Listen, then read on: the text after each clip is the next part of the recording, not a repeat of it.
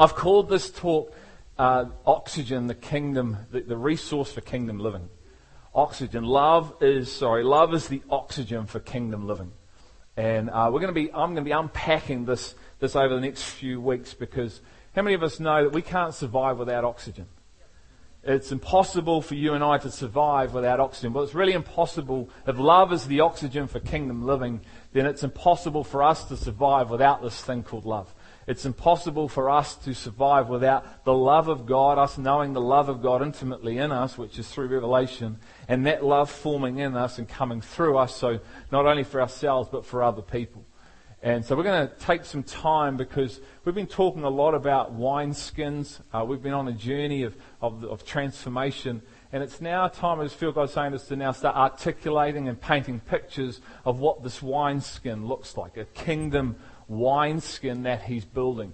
And we can talk about it, but the next level then is to start appropriating it in our lives, to actually start living it out. And as we've been hearing, it's nothing new, but it's the challenge of the church actually living forth the reality of what's in his word. And I've just been thinking about this whole thing of oxygen. I remember when um, Danielle and I got married and we went to the Great Barrier uh, Reef on our honeymoon.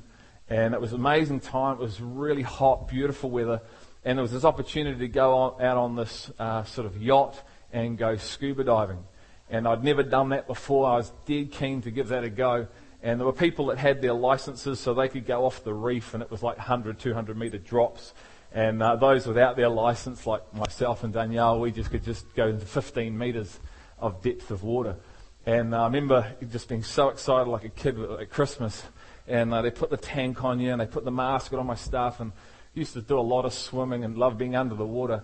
And it was just like another world. Anyone been scuba diving? It's just like an, a completely like another world of God's creation that you see under there and the color. And just 15 meters, 10 meters down is just this all this other reality that you don't get to experience. And so I'm down there and the fish and you sort of, the fish are quite canny. You reach out and I don't know whether it's because they're used to people, but you reach out and they don't sort of take off but they just stay enough out of your distance, but they're sort of checking you out.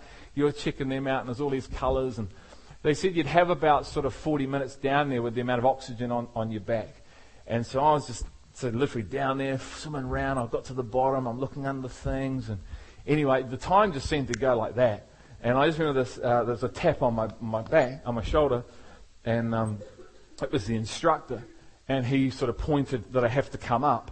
And I'm like, no, man, I'm staying down here. This is unbelievable. He's like, and I could see his eyes. He's looking at me. He's like, like this. And I'm like, so we're having this underwater discussion without saying anything with our eyes. He's going, and I'm going,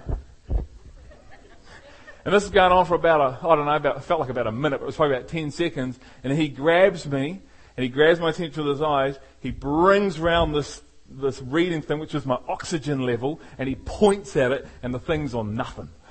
and he goes, I go, and up we come. And I couldn't stay down there any longer. If, it, if I'd stayed there any longer than that time, what would have happened? Would have started gagging, or would have started, and I would have been in serious trouble. And we can't survive without this thing called love. And what I want to talk about today in articulating this wineskin is the love that we are to have for one another. We've done a lot of talking about over the last three years the love of the Father, understanding the love of the Father, the revelation of the Father. Jesus says that you will know them by the way, my disciples, but they actually have love for one another. And it's the love that I have for them as individuals that you'll know them by. So the way that God loves you and I, His abundant grace, mercy, hope, patience, kindness, gentleness, lifting up, the edification, the correction is the way you and I are to love one another. We apply the principles and the, the values that we receive from our Heavenly Father, which transform us, don't they? And then we take those and we are to then love one another with the same way He loves us. That's phenomenal, isn't it? How many people know that's probably the greatest challenge on this planet for people is to love one another with the love that you were shown by the Father. And so over the next few weeks, that's what I want to be unpacking and, um, and looking at. because all this points towards a much greater reality than just now, but towards the future. And we've been talking about this that we are to be a people that have one eye on the now, but one eye anchored to the future. Colossians says, Set your minds on the things above where Christ is seated. And so, how do you do that? How do you walk in that? Well, you do that together. You do that by having all the gifts in the right order, and you do it by allowing God to build His church the way He wants to build it. But at the anchor, the anchor that holds it all together is love. Is that type of love. And we received, and Clay mentioned this a couple of weeks back, a very powerful prophetic word by Cindy Ruakere, who was here about six months into our journey. So we've been on this journey for about three years, and about six months into the journey, she came, and that was completely spirit led by God, because God spoke to me one day, hadn't seen Cindy for four years, and she said this. If you weren't with us, she said these words. She said, The people you were are not who you are today. And the people that you are today are not who you are becoming. So the people that you were, not the programs that you ran, not the services that you did, not the things you did overseas in Mexico and India, none of those things, but the people that you were are not who you are today. Well, today was three years ago. And the people that we were three years ago are not the people we are becoming today. So who are the people we are becoming right now? Because that word was three years ago and we're changing and shifting internally and externally. We have people here today that weren't with us three years ago. So there's been a physical shift and God has drawn people physically who are different people. And at the same time, I'm experiencing seeing people that are coming to me going, I'm changing. I'm growing. I'm transforming. I've got freedom in me that I never had before. I used to think I understood what freedom was. Now I'm getting more understanding of what it really looks like. I thought I used to know the Father. Now the Father's revealed this to me. I thought I used to know truth. Now I'm getting this revealed to me. And so there's this constant growing. So the people that we were are not who we are. So who are we becoming? What is this wineskin? The Bible says that we are becoming a kingdom. We're actually becoming the very thing itself. And we will reign with God on the earth, being under His lordship and in a future kingdom as well. And so this work is not just about doing a whole lot of things. This is work is actually about becoming and being. And from that perspective, we then go and do. And so what is this, this wineskin and what's it anchored to. And so I want you to come with me to Ephesians 3, verses 8 to start with. I just want to read this out, and then we're going to get into a, another passage. But this, this passage under this scripture really underpins a lot of things.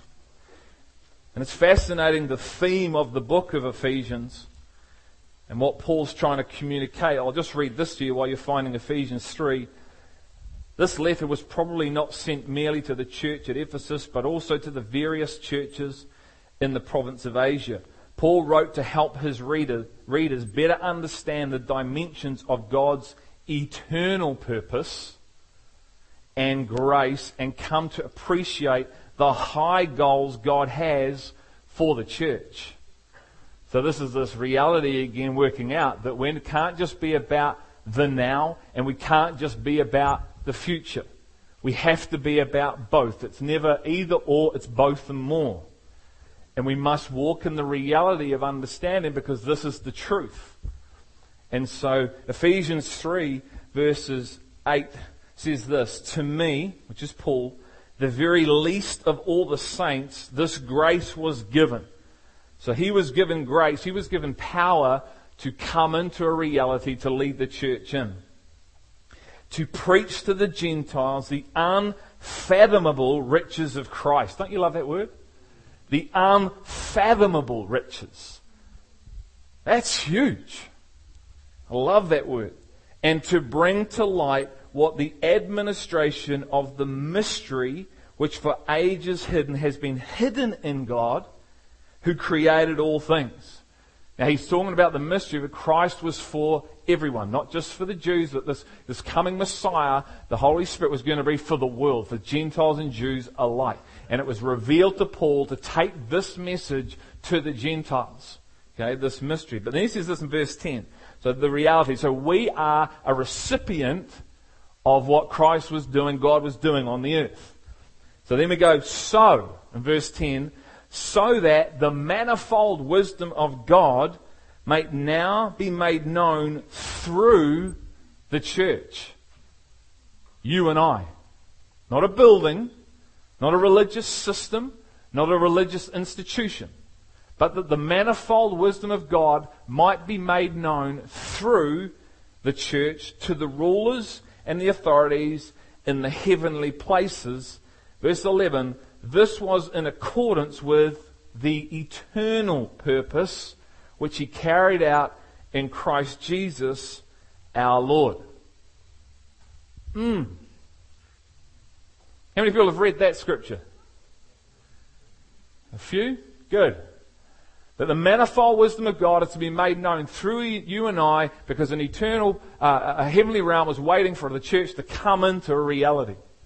So what is the manifold wisdom of God that this heavenly realm was waiting for? Now, it's not so much about this wisdom of God, the superior wisdom of God being shared with the earth and its lack of wisdom.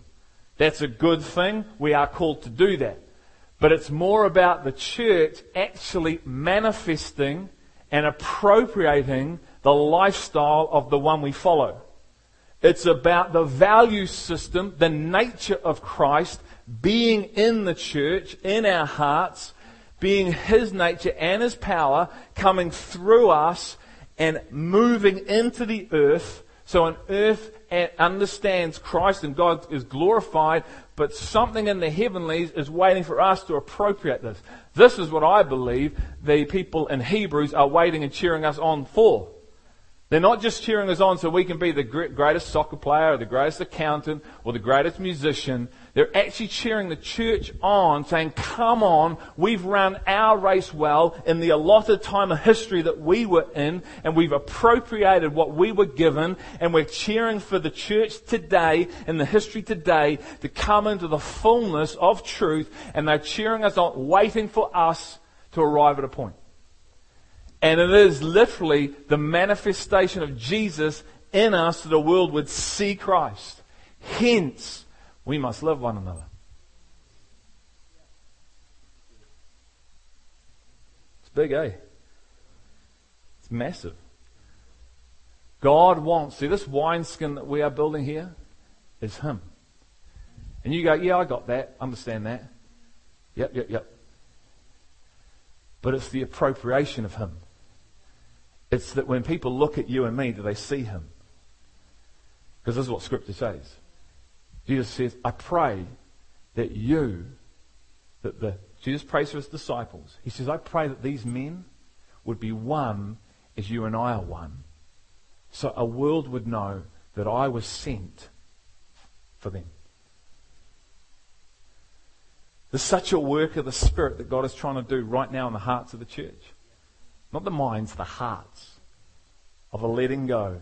That His love would be formed in us because of our love for one another. How do you think love is formed in our hearts?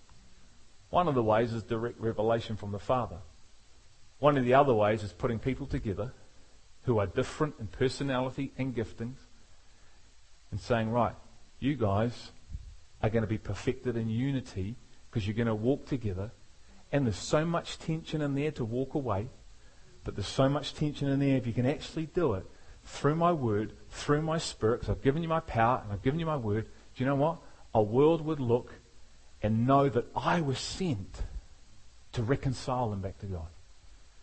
Do you know what? There is nothing that could stop that love on the earth. And in a portion in time, I read passages about communities that were living in it. Not about living together in a place called Campbell and calling that community because we all live five minutes from each other. That's not community.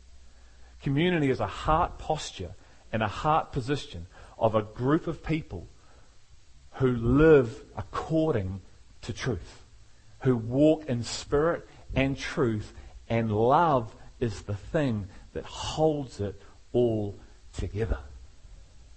That's why He is the cornerstone. God is love. Jesus was the expression of the Father on the earth, wasn't he? He still is through his Spirit. Let me read you this. This is what Brenton Williams in his book, Love Book, wrote. Not only is God love, and not only is Jesus the expression of that love, but God has and is creating a people of love as well. They are to show the world in each generation the reality of God's love. That they love each other with a true and pure love will be a proof that God exists and that Jesus is his son. The people whom God has chosen and brought into his family are to be present day proof that God is love. Whew. See, it ain't just a free ride. And God gave His Son for you and I. He gave it unconditionally. In the hope and in the prayers that we would receive that receive the understanding of that grace, the incredibleness of that love. Allow that truth and that reality to permeate into our hearts. That we would, from a position of love, then submit to the Father and allow His love to radiate forth for Him, for one another, and for the world. What are we supposed to be known for? Love. Is the church known for love? Is the church known for love to a measure that a world looks at the church and knows that Jesus was sent for them? So we've got a bit of work to do in the spirit, don't we? Yeah. And every generation has and will continue to. And so what I'm asking here is the person that, for whatever reason, God has put to lead at the moment with a great bunch of people is that will we appropriate this? Will we take a step forward? I was praying this morning. My hope is that every one of us that calls this place their home would take a step forward towards this reality today. Not three steps, not ten, one. Half a step, if that's what you can manage. To let go and to look around. Just look around the room right now. Look at the people beside you. Now, you may not even have a clue who these people are. The Bible says we are all sons of God. We are the body of Christ. We are family, spirit family. The thing that brings us together, it's not so much self interest, it's not our colour, our culture, where we're from, our accent, it's Jesus. And if you're a family member of Jesus, it means we're brothers and sisters in Christ of the Spirit. People of the Spirit are called to love one another as Christ, with the love of Christ, that Christ loves us. So you think about how amazing Christ's love is for you as an individual and how that has transformed and changed your life. When you offer that love to someone else, do you know what you do? You give, you, you basically offer them a card of grace for empowerment. Especially when they don't understand you and they come at you and you continue to pour love on them. And when they still don't understand you or persecute you and you continue to pour love on them, do you know there is no defense mechanism for that? At some point in time, a person will either run away from you because they can't handle that truth, or sorry, that love. That is a reality. The love is so incredible, and that's biblical. The Bible said they were in awe of the community. These men and women saw this community manifesting this love of the Father for one another, and people were drawn to it, but in awe of it all in the same time. This is just so much. But the Bible says that the Lord added daily. And so there are people that actually get added because of the love, and a world looks and gets transformed because of the love that's at the cornerstone of the church. You see, uh, 1 Corinthians 14.1 says, Pursue love and desire gifts. But you know what we do? We pursue gifts and desire love. We're so ministry minded. We have this insatiable need that we have to be doing all these things. And yet we miss the core commandment. Because we have this wrong mindset of what Jesus said when he said, I'll build my church. And we think that that means all this. So then we want to know, okay, what are we doing? How are we going to do it? I want to get this commission going. He says, hold on a minute. That must be defined by the commandment to love me and love others and allow that whole process of transformation to happen in your heart and then go and fulfill the commission. Because now you're going to go understanding my heart posture and position, not what you think it's about. I don't understand why there is burnout in, Christ, in the in Christendom. I don't understand why leaders get burnt out. Can we be honest? They run alone. You know what? And I've admitted this, and I'll admit it again. Two and a half years ago, I was running around, spinning plates, trying to motivate, mobilize, do all these things to build his church, thinking that's what it was about. And you know what was happening?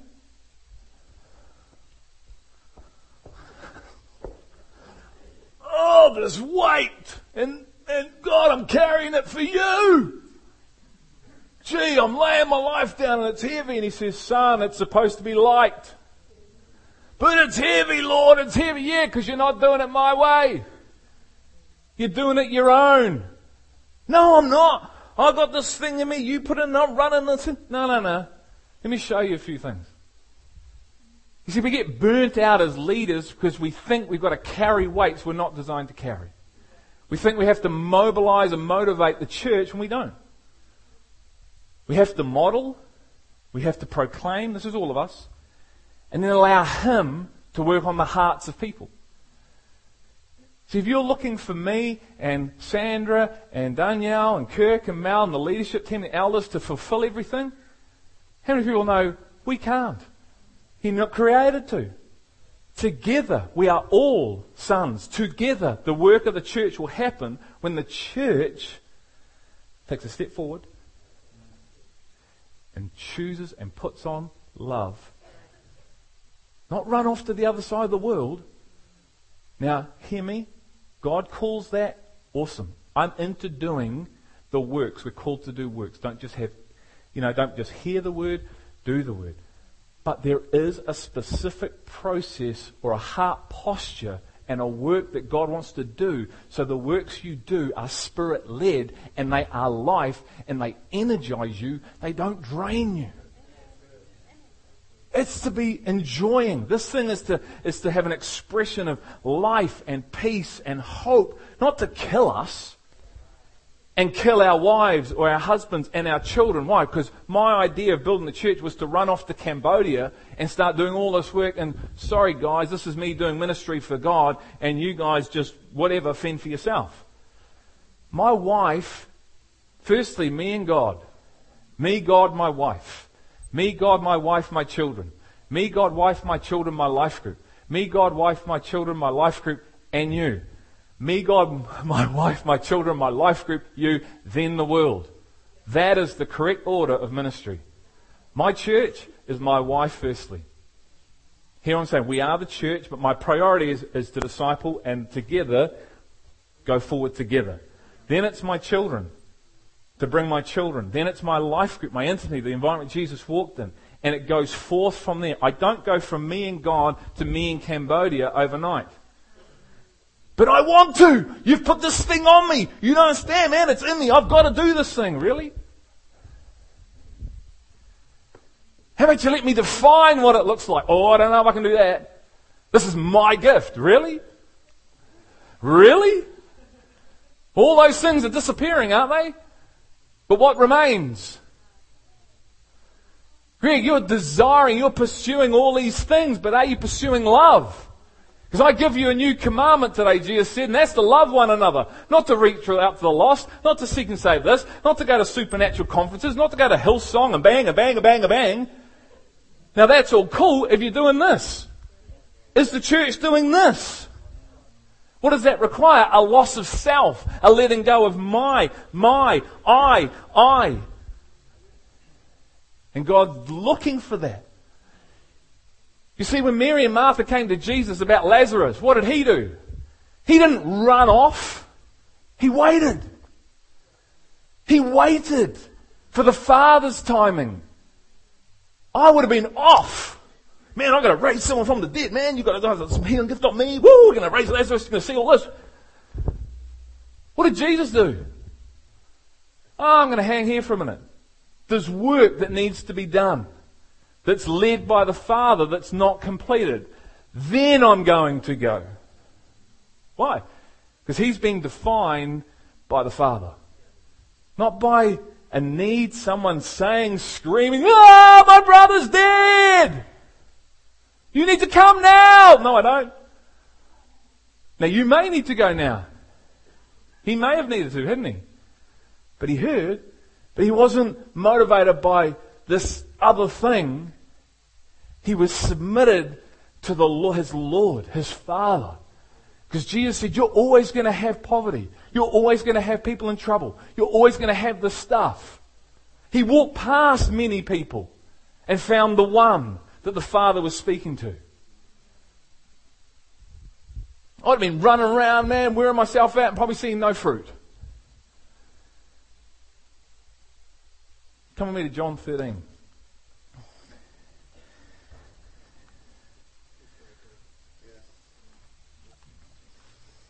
See, Colossians says you must put on love.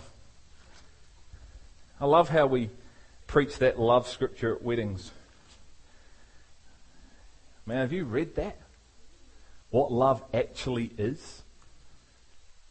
And we preach it like it's lolly water at weddings. Oh, it's this, and it's this, and it's this, and it's this, and it's this. Ooh.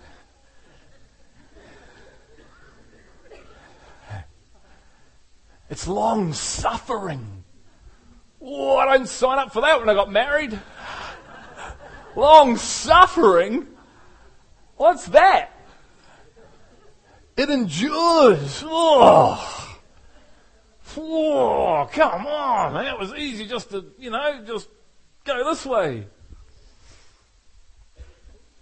You're that annoying person at life group. It's just easy to push them out the door, shut the door and lock. Where do you live? I think you better go to where you live. It's only five minutes around the corner.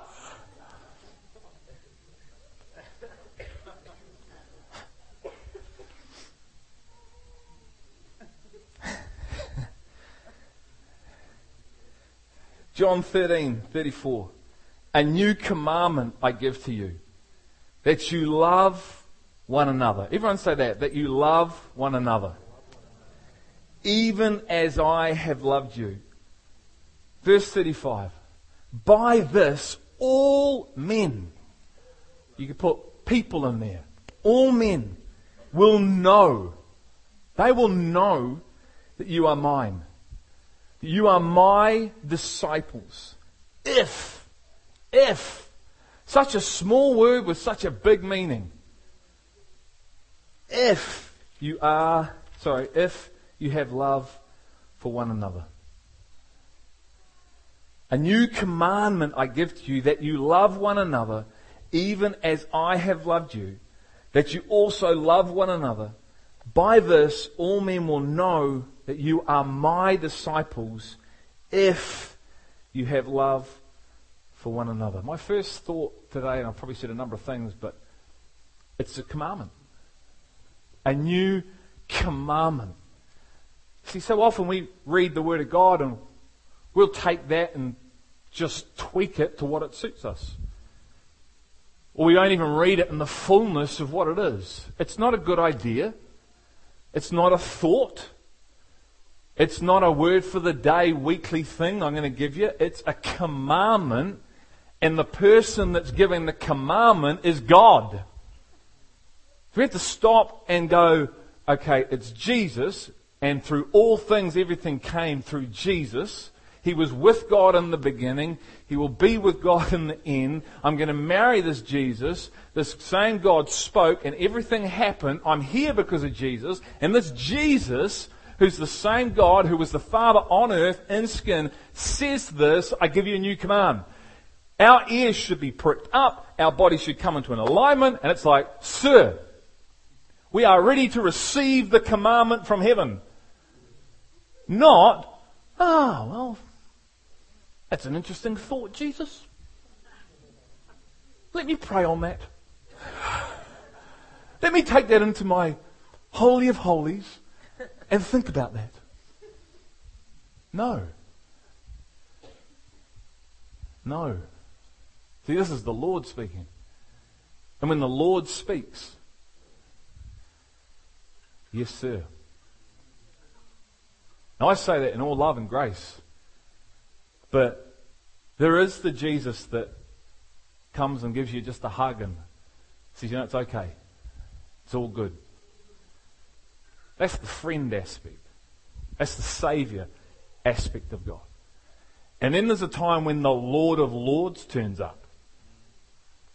When the transfigured Christ turns up in his glorified, radiant state and says, A new commandment I give you today.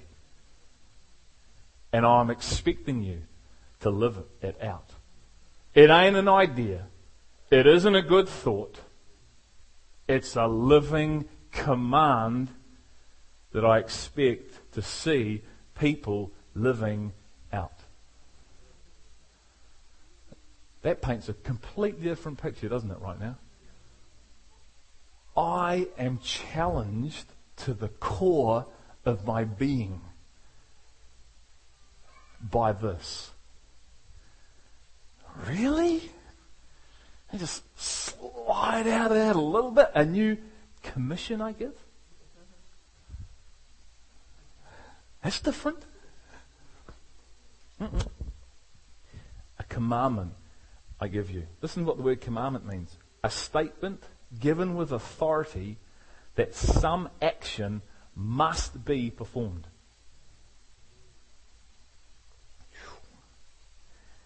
See, it's no accident that the first commandment in the Ten Commandments and the greatest commandment that Jesus spoke is what? So Jesus said, Love the Lord your God with your heart, soul, mind, strength. And God told Moses what was the first commandment in the Ten Commandments. Yell it out. You shall have no other gods. They're the same thing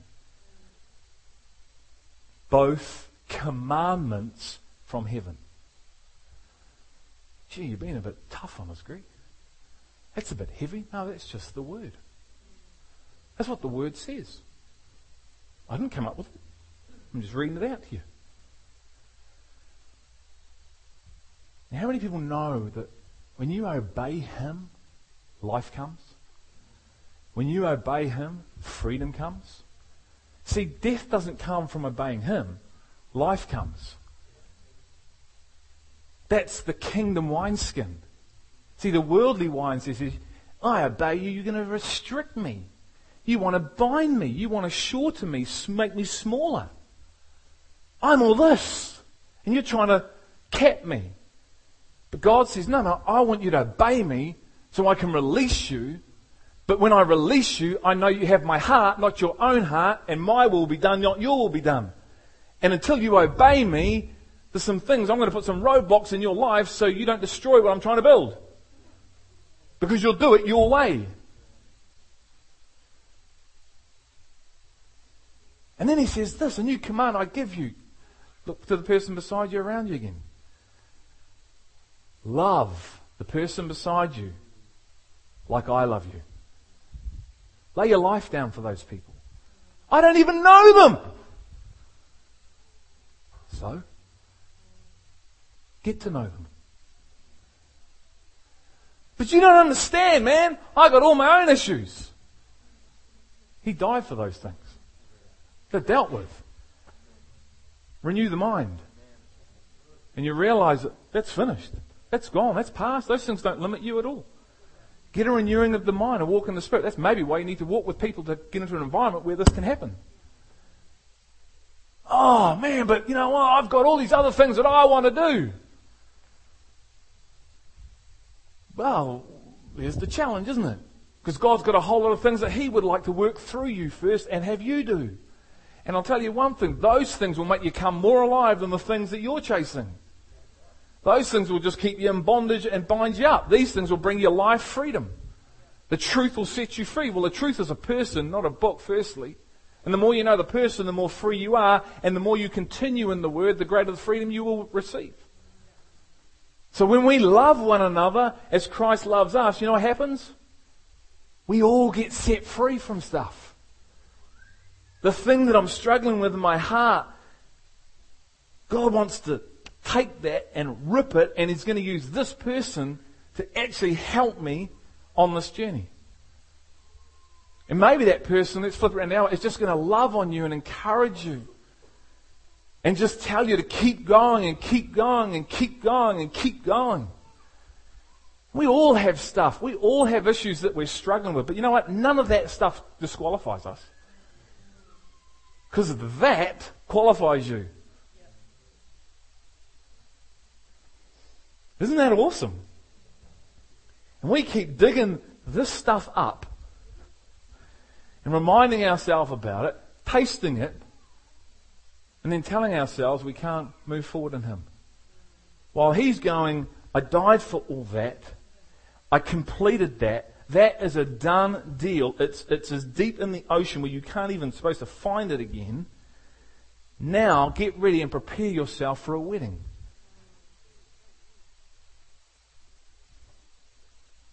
And he gives us this love one another as the process to refine us, to build us, and for that love to be formed in us not only for us as individuals, because it's never about me and you as an individual, but so the body radiates and glorifies Him because it's all about Him.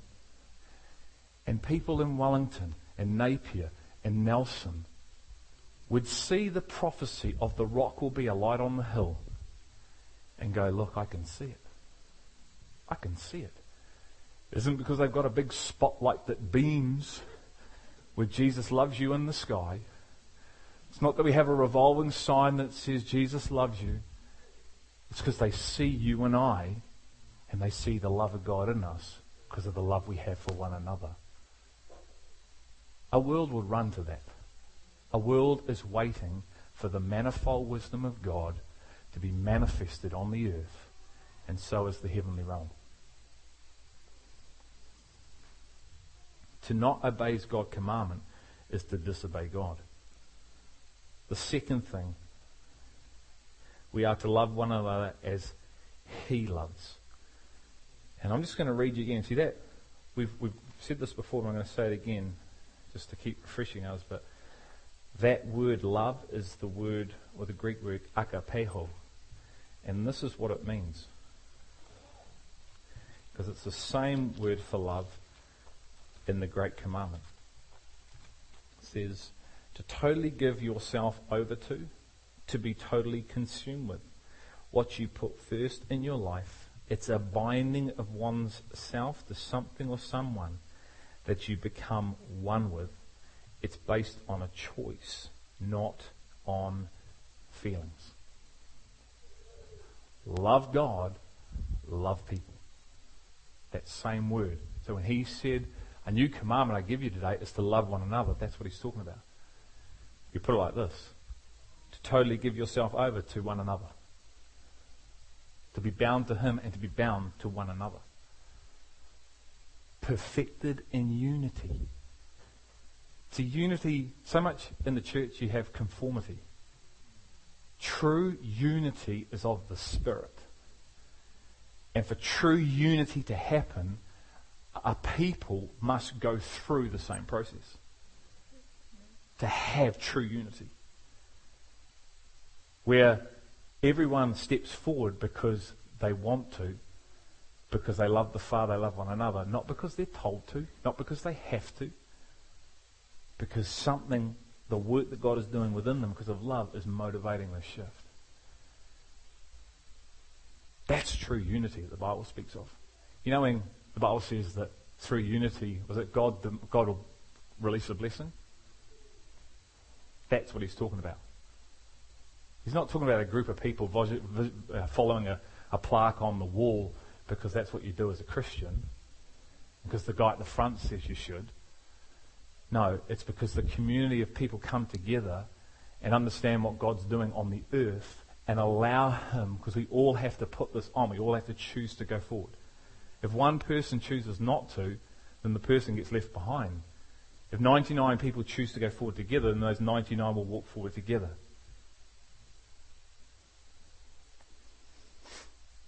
That's real unity. And there's this incredible tension that Peter faces here, that we all face. So let's come back with me to John 13. I don't know what time I started. Um, I keep going? Okay.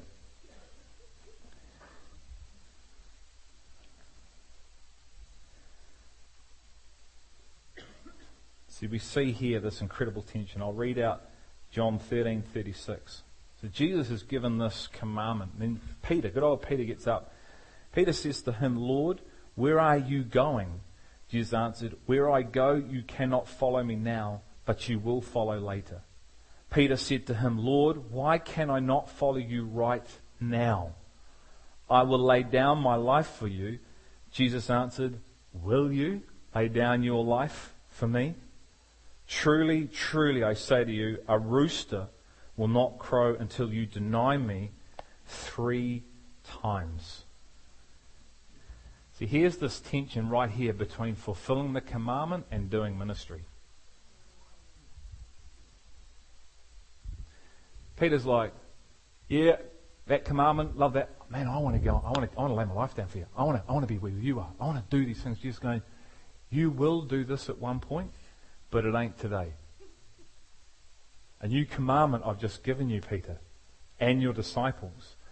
Love one another as I love you, so our world will know. Don't be so ministry minded you want to follow me because you know what? You're really going to lay your life down for me?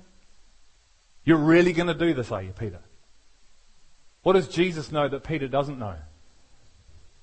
That in the moment of pressure, in the moment that the pressure is applied, Peter's not going to have what he needs in him to resist. And you're going to see Peter make a decision out of his own self and the lack in denying the Christ. And Jesus is saying, no, no, no, you will at some point. And as we know, Peter was crucified because the work had been done in his heart. But at this point, he couldn't do it. You see, we can be big and bravado, and we can think we're going to lay all these things. And yeah, if someone come in and put a gun to my head, I'd stand for Jesus. Really? Really? Because the guy that was closest to him, one of his tight three, denied him three times. And Jesus is saying it ain't about running off and doing all this stuff as a first place priority. The first place priority is what I've laid down in scripture is to love me and to love others as I love. And then, because in the moment in time when you go and the pressure's on you, you better have character that's going to resist your calling and your charisma. Otherwise you're going to deny me and you're going to crumble. And the world waits for a church to live and appropriate the love of God, the love for one another, because it's where the strength lies, it's where the power lies, it's where the faith lies, it's where obedience is, and then when you go, you resist. The church overcomes the gates of Hades. It does not push the church back. But the church must have substance if it's going to overcome anything.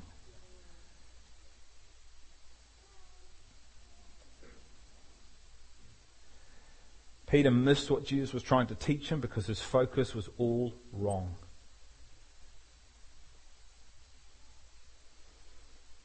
This is not what Jesus asked Peter to do. Did he? He didn't say, Come with me. He said, Love one another. Can you see the difference? Can you see what's happening? Jesus says, Church, love one another. The church goes, But I got this gift I want to outwork. Good. Love one another. But I've got this ministry calling. Good. Love one another. No, you don't understand, man. You did this thing in my heart, and, and I've been waiting for this thing for how long? Six months. You know how long Caleb waited till he got his land? 45 years. How old was Moses when he started to minister? 80. He's Rolf's age and he's just beginning. You see, we have this insatiable need, and especially us men, that we have to do. Because we find our purpose in doing. And it's of God. But it must be defined by Him first. And this is what he's trying to say to Peter right here. You see Peter full of gusto, full of all everything. And I'll die with you. Come on. And Jesus goes, Oh, really? Not once, three times. He had the opportunity three times to die. And then when Jesus came back to him afterwards, when his head was between his legs, and this is what I love about Christ, he comes back and he comes back to where Peter's at. Not where Peter should be, but where Peter's at. He told him, you, you'll be going forward. He's gone back to fishing. And he comes and he says, Do you love me? Yes, I love you. No, no, do you love me? Yes, I love you. What are you asking me this for? No, no, do you love me?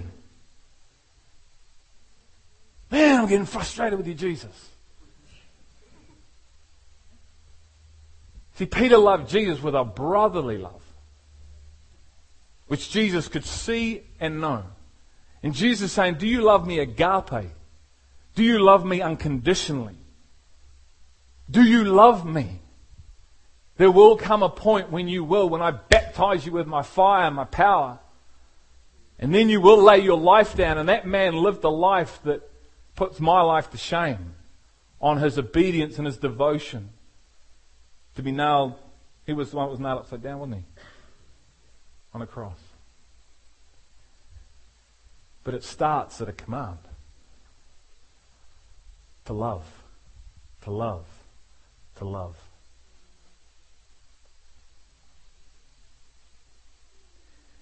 One of the reasons God commands us to love one another is so his love can be formed in us. This is part of our bridal preparation. I personally believe that one of the main reasons Peter denied Jesus in the valley of decision was because he didn't have this love in his heart formed and he responded from what was in his heart, his own self preservation. It's very easy to give God lip service, but when pressure is exerted, the heart gets exposed for what is truly in it. My third thought is just manifesting this love for one another points people to Him. When we allow this love to be formed in us, it glorifies Him and it points people, people that don't even know Him, to Him. That's phenomenal. John 17:23 I and them and you and me that they may be perfected in unity so that the world may know that you sent me and loved them even as you loved me. I'll just get the band back up, that'll be great. The Father intentionally and purposefully has created us with different giftings and strengths. So when we love one another as Christ loves us, submit to one another, and walk in true unity, not conformity, but true unity is perfected in us. And a world knows that Jesus was sent by the Father to redeem the world to himself. Why does the world know this? Because this love and unity that is being demonstrated in the earth through the church is not of this world or a worldly system. They see the same love manifesting itself like when Jesus walked the earth, and this love is irresistible. I'm just going to read you this clip out of the book again from Brenton Williams. Not only is God love, and not only is Jesus the expression of that love, but God has and is creating a people of love as well. They are to show the world and each generation the reality of God's love. That they love each other with a true and pure love will be a proof that God exists and that Jesus is his son. The people whom God has chosen and brought into his family are to be present day proof that God is love. This kingdom love is the oxygen for life. And I just want to leave us with a question which I hope if you're in life groups you'll discuss. And if you're not in a life group, can I encourage you to seek a life group. The question is this, or two questions is this. Does a lost world look at the church and know Jesus was sent for them from the Father because of our love for one another? And if it doesn't, are we going to be prepared to allow the Father to change us so they do? And as we go forward over the next few weeks, I'm going to practically describe and give you pictures of what this love looks like. So we can see it. Oh, this is what it looks like. This is how it is to operate. But I can tell you right now, we'll have to put it on. We'll have to choose.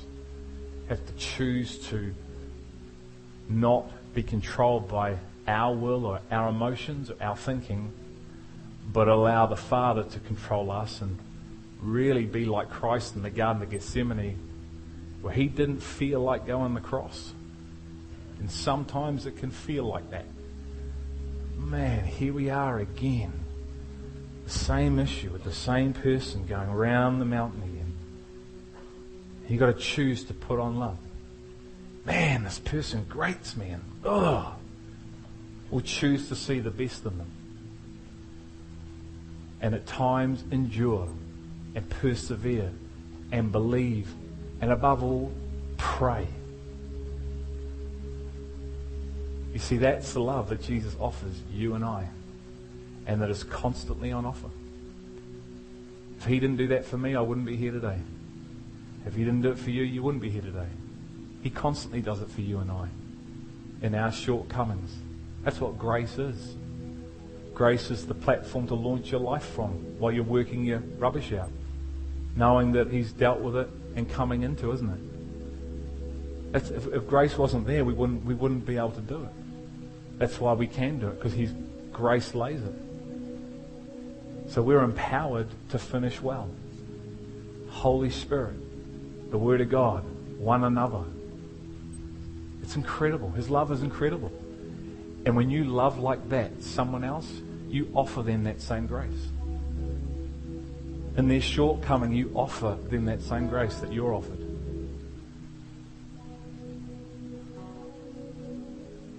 I'm challenged every time. He says, Greg, what if I treated you like that, son? You wouldn't even be here today.